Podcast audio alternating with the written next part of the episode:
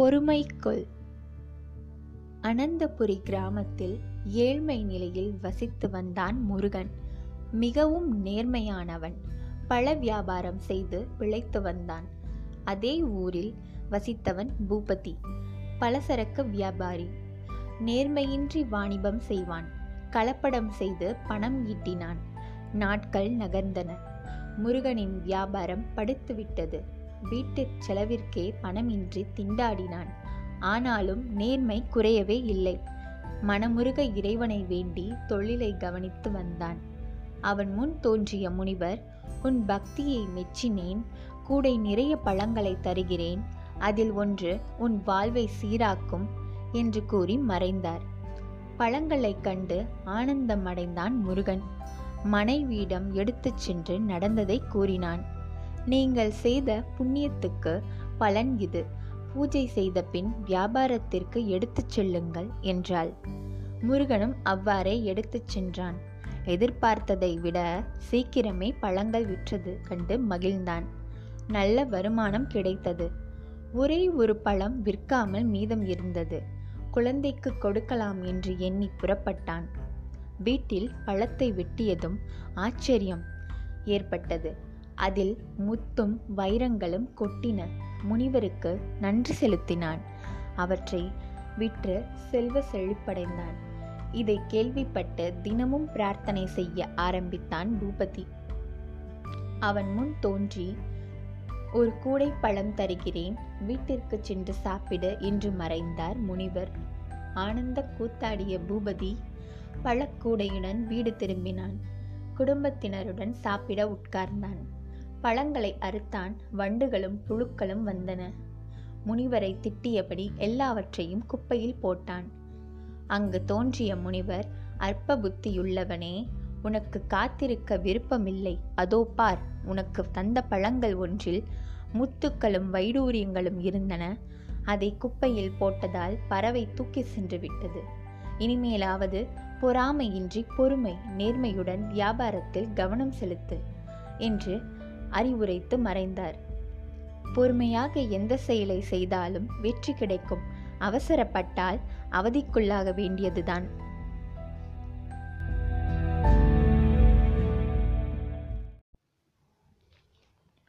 தான தர்மம். அது மழைக்காலம். கவலையடைந்தான் தேவராஜ். அவன் வீட்டு கூரை கடுமையாக ஒழுகியது. கட்டுப்படுத்த முடியாமல் திணறினான். புது ஓலை போடணும், யாரிடம் கடன் வாங்குவது என்று யோசனை செய்தான். அந்த ஊர் வட்டி கடைக்காரர் முரட்டு குணம் கொண்டவர். கடன் வாங்கியவர் சரியாக வட்டி கட்டவில்லை என்றால் பொது இடத்தில் கேவலமாக பேசி அவமானப்படுத்துவார். இதற்கு பயந்து கடன் வாங்கியவர் குறிப்பிட்ட காலத்திற்குள் வட்டியோடு திருப்பி கொடுத்து விடுவர். வேறு வழி இல்லாததால் வட்டிக்கடையில் பணம் வாங்க முடிவு செய்தான் தேவராஜ். எத்தனையோ பேருக்கு உதவி செய்திருக்கிறான். தானம் தர்மம் செய்வதில் மன்னன். பணம் இல்லாமல் வட்டிக்கடைக்கு சென்றவனை பார்த்து சிரித்தனர் நண்பர்கள். எல்லாருக்கும் மல்லி கொடுத்தியே, இன்று வட்டிக்கு வாங்கும் நிலை வந்துருச்சு பாத்தியா, நீ வணங்கும் கடவுள் எந்த விதத்தில் உதவி செய்தது என நக்கல் செய்தனர். எதுவுமே பேசவில்லை தேவராஜ். வட்டி கடைக்காரரை சந்தித்தான். தேவராஜை கண்டதும், நீதான் இன்று முதல் ஆளாக கடைக்கு வந்திருக்கிறாய், உன் கைராசி எப்படி இருக்குன்னு பார்க்கலாம், எவ்வளவு பணம் வேணும் என்று கேட்டார். தேவைப்படும் பணத்தை தெரிவித்தான். வட்டி கணக்கு எழுதி கையெழுத்து வாங்கி 1 மாத வட்டி போக மீதியை கொடுத்து தவறாமல் திருப்பி கொடுக்கணும் என்று எச்சரித்து அனுப்பினார். பணத்தில் வீட்டிற்கு சிறப்பாக கூரை அமைத்தான். 2-3 மாதங்களாக வட்டி சரியாக செலுத்தி வந்தான். பின் அசலை கொடுக்க சென்றான். வட்டி கடைக்காரர் கை கூப்பி வரவேற்றார். எதுவும் புரியாமல், ஐயா நீங்களா இப்படி வரவேற்கிறீர், நம்ப முடியவில்லையே, ஒருவேளை கேலி செய்கிறீரா என்று சந்தேகத்துடன் கேட்டான் தேவராஜ். அவன் கைகளை பிடித்தபடி, உன்னை கேலி செய்யவில்லை, நீ பெரிய கைராசிக்காரன், பணம் வாங்கி சென்ற அன்றே உன் கணக்கை கிழித்து போட்டு விட்டேன், உனக்கு சலுகை தருகிறேன் என்று எவரும் நினைக்காமல் இருக்கவே வட்டி வாங்கினேன், அதையும் திருப்பி கொடுத்து விடுகிறேன், என்னிடம் வாங்கிய கடனை திருப்பி தர வேண்டாம் என்றார். ஆச்சரியத்தில் வாய்ப்பிழந்த தேவராஜ், ஐயா தயவு செய்து கேலி செய்ய வேண்டாம் என்றான். வட்டி கடைக்காரரோ, இதோ பாரப்பா, நீ கைராசிக்காரன். அன்று என் கடையில் முதல் ஆளாக பணம் வாங்கி சென்றாய். அன்றுதான் பல ஆண்டுகளாக எனக்கு வராமல் இழுத்தடித்து கொண்டிருந்த பெரிய தொகை வட்டியுடன் கிடைத்தது என்றார். திகைத்து போன தேவராஜ் இறைவன் செய்த உதவியாக எண்ணி நன்றி சொன்னான். தான தர்மங்களுக்கு கிடைத்த பரிசுதான் இது. நல்லவர்களுக்கு நல்லதே நடக்கும். வணக்கம் நேயர்களே, இது உங்களின் கதைகள் ஆயிரம் வித் மீ தீபிகா. நாம் இப்போ பார்க்க போகிற டாபிக் என்னென்னா, எ லேடி சைக்கோ. இளம் பெண்களை கொன்று அவர்களுடைய இரத்தத்தில் குளிச்சா என்றென்றும் இளமையாகவே இருக்கலாம். உண்மையாவா? இதை நம்பி 650க்கும் மேற்பட்ட கொலைகளை செஞ்ச எலிசபெத் பத்தோரி அப்படிங்கிறவளை பற்றி தான் நம்ம பார்க்க போகிறோம். உலகத்திலேயே அதிக கொலை செஞ்ச பெண் அப்படின்னு கின்னஸ் புத்தகத்தில் இடம்பெற்றிருக்கா. 16ஆம் நூற்றாண்டுகளில் ஹங்கேரியில் செல்வ வளம் மிக்க ஒரு பணக்கார குடும்பத்தில் பிறந்தவ தான் இந்த எலிசபெத் பத்தோரி. யாராவது குற்றம் செஞ்சாங்கன்னா ஒரு குதிரையின் வயிற்றை கிழித்து அந்த குற்றவாளியை அதுக்குள்ளே வச்சு தச்சு இறக்கும் வரை, 2 பேருமே இறக்கும் வரை பார்த்துக்கிட்டே இருப்பாங்களாம். இதுதான் அந்த நாட்டோட தண்டனை. இந்த மாதிரி பல கொடூரமான சம்பவங்களை பார்த்து வளர்றா இந்த பத்தோரி. அப்போவே தன்னோட பணியாளர்களை ரொம்பவுமே கொடுமைப்படுத்துவாளாம். தன்னோட 15 வயசில் பெரெக் நெடாஸ்டி அப்படிங்கிறவரோட திருமணம் நடக்குது பத்தோரிக்கு. பணியாளர்களை சித்திரவதை செய்கிற பழக்கம் அப்போவுமே தொடருது. கணவரும் சில சமயங்களில் இவளோடு சேர்ந்து சித்திரவதை செய்வாராம். கணவர் பெரும்பாலும் எங்காவது போருக்கு சென்றுவிட்டா இவ தனியாகவே இருப்பாளாம். ஒரு நாள் ஒரு பணிப்பெண் இவளோட தலைமுடியை திருத்திக்கிட்டு இருக்கும்போது கொஞ்சம் வேகமாக இழுத்துட்டாளாம். இதனால் ஆத்திரம் அடைஞ்ச பத்தோரி அந்த பெண்ணை ரத்தம் வர்ற அளவிற்கு கடுமையாக தாக்கியிருக்கா.